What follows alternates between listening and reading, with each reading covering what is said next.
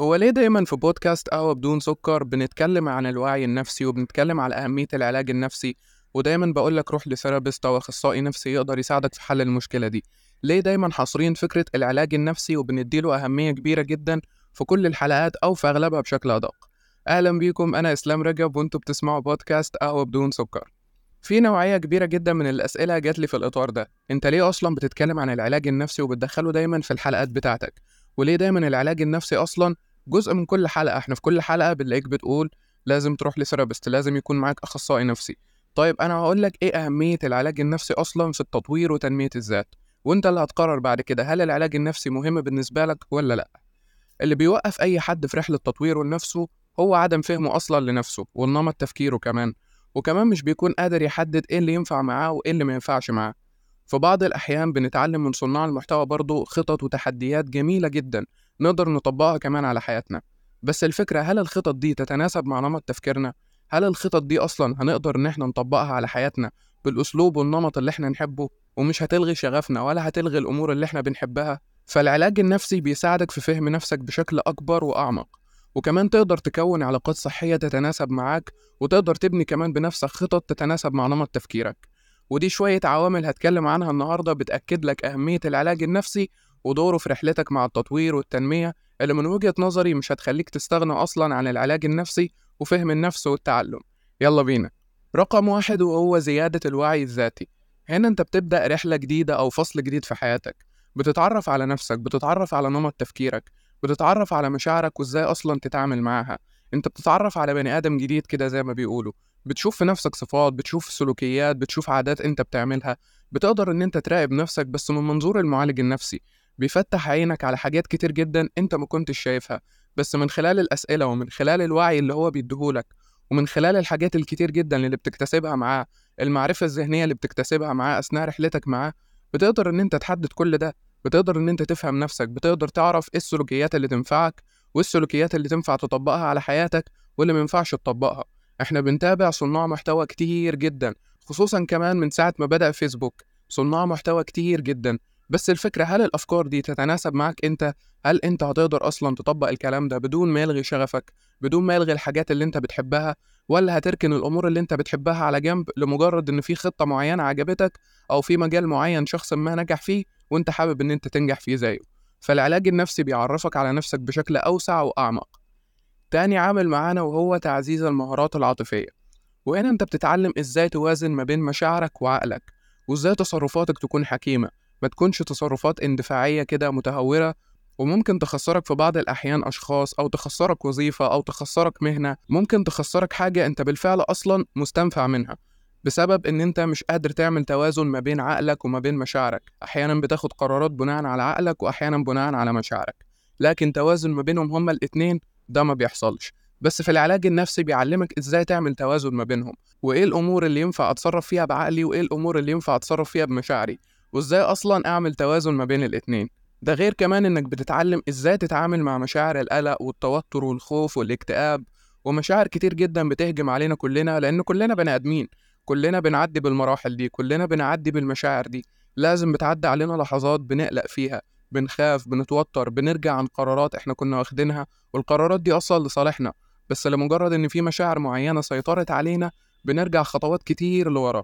فهنا أنت محتاج علاج نفسي محتاج تروح ل therapist. وده مش معناه إن أنت مجنون ده مش معناه جنان خالص. كلنا محتاجين يكون معانا أخصائي نفسي كده زي mentor في حياتنا أو موجه لينا. بيعرفنا أكتر عن نفسنا علشان نعرف نتصرف علشان نعرف ناخد قرارات علشان نعرف نوازن ما بين العقل والمشاعر. ومن هنا ننتقل لتالت عامل وهو تعزيز الثقة بالنفس.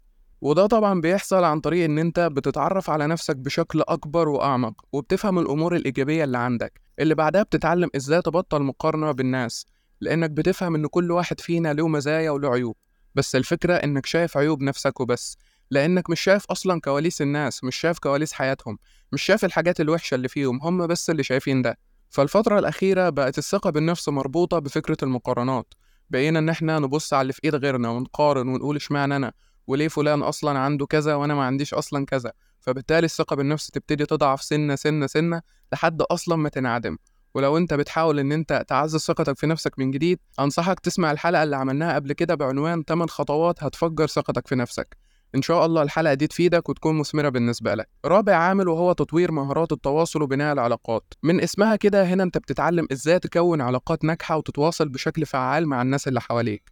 وتقدر كمان تعبر عن مشاعرك وتفهم الاحتياجات بتاعتك وتعبر عنها بشكل صح بدون ما تأذي الشخص اللي قدامك. أغلب مشاكلنا في العلاقات إن إحنا مش قادرين نحدد الاحتياجات اللي إحنا عايزينها، فبالتالي مش بنعرف أصلا نتكلم عنها. إحنا بنطلب حاجات في بعض الأحيان الشخص اللي قدامنا هو مش فاهمها. هو مش عارف أصلا الحاجات دي بتتعمل إزاي مش بنعرف نعبر عن الاحتياجات بتاعتنا مش بنعرف في بداية أي علاقة نحط أسس كده هنمشي عليها دي الاحتياجات اللي أنا عايزها ودي الحاجات اللي أنت ما ينفعش تتعداها دي خطوط حمراء ما ينفعش إن أنت أصلا تتعداها أغلبنا مش بيعمل كده وده اللي بيوصلنا لمشاكل كبيرة جدا في العلاقات مفيش حدود ولا في احتياجات واضحة خامس عامل بقى وهو تقريبا هيكون من وجهة نظركم أهم عامل وهو تحقيق أهدافك الشخصية. طالما قدرت تفهم نفسك وتفهم طبيعة مشاعرك وعرفت كمان إزاي تتعامل معاها وتتعامل مع أفكارك هنا بقى أقولك مبروك. أنت كده قادر إن أنت تتعامل فعلا مع حياتك بشكل سليم وقادر فعلا إن أنت تحقق أهدافك. أنت خلاص عرفت إيه الاحتياجات اللي عندك إيه السلوكيات اللي المفروض أنت تكتسبها إيه العادات والمهارات اللي هتنفع معاك وينفع إن أنت تكتسبها. هتلاقي أمور كتير جدا وضحت. هتحس كده إن الرؤية اتغيرت تماما قصادك. بقيت شايف شخص جديد بمنظور جديد. هيعرف إن هو يوصل للحاجة اللي هو عايزها. مش هيتراجع لأنه حس بإحباط. مش هيتراجع لأنه حس بفشل. لأن وقتها هيدرك إن الفشل فعلا جزء من رحلته. الفكرة إن العلاج النفسي هو مش وصفة سحرية.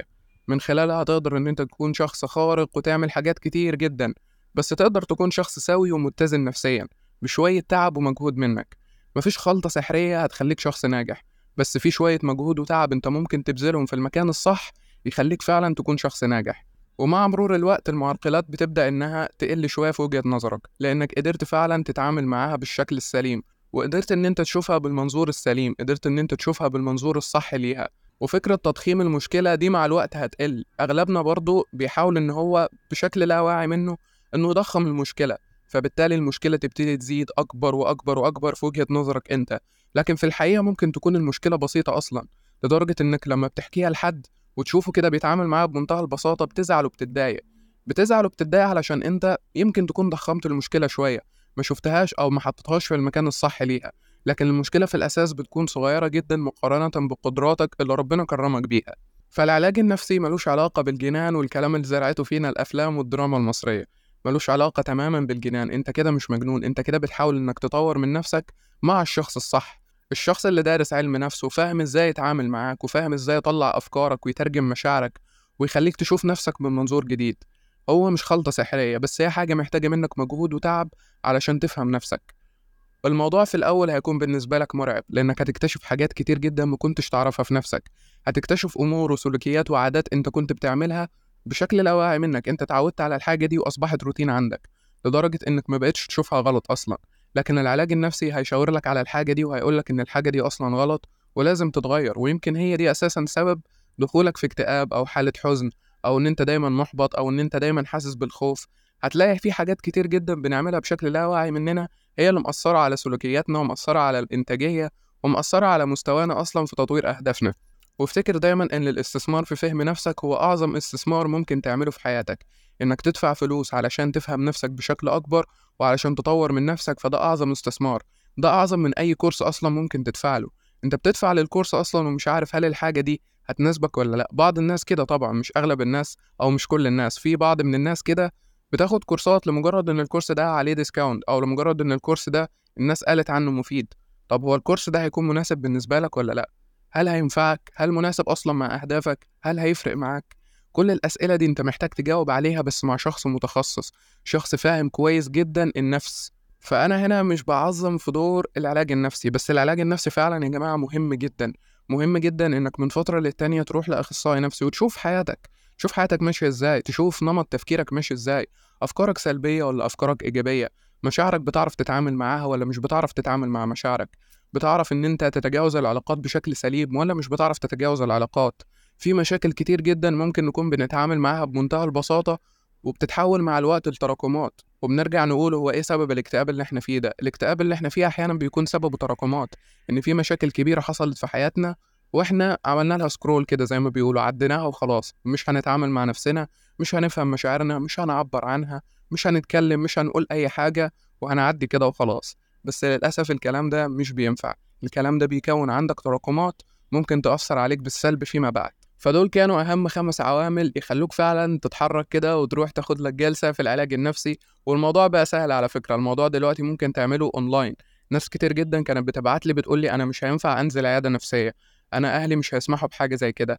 الموضوع دلوقتي يا جماعة بقى متاح أونلاين من منصات موثوق منها مليون في المية. منصات كل اللي عليها دكاترة نفسيين وأخصائيين نفسيين كل مهمتهم فعلا إن هم يساعدوك. كل اللي أنت بتعمله يا إما بتتكلم من خلال صوتك يا إما بتفتح الكاميرا. فالموضوع مضمون بشكل كبير جدا بس الفكرة إنك تاخد قرار وتجرب. ما تحكمش على حاجة من قبل ما تدخل فيها. شوف التجربة وقيمها كده وشوف هتكون عاملة معاك إزاي وشوف تأثيرها عليك هيكون عامل إزاي. وبس كده دي كانت حلقتنا النهاردة. أتمنى أكون كنت خفيف عليكم. وأشوفكم على خير دايما في حلقة جديدة وبودكاست أو بدون سكر.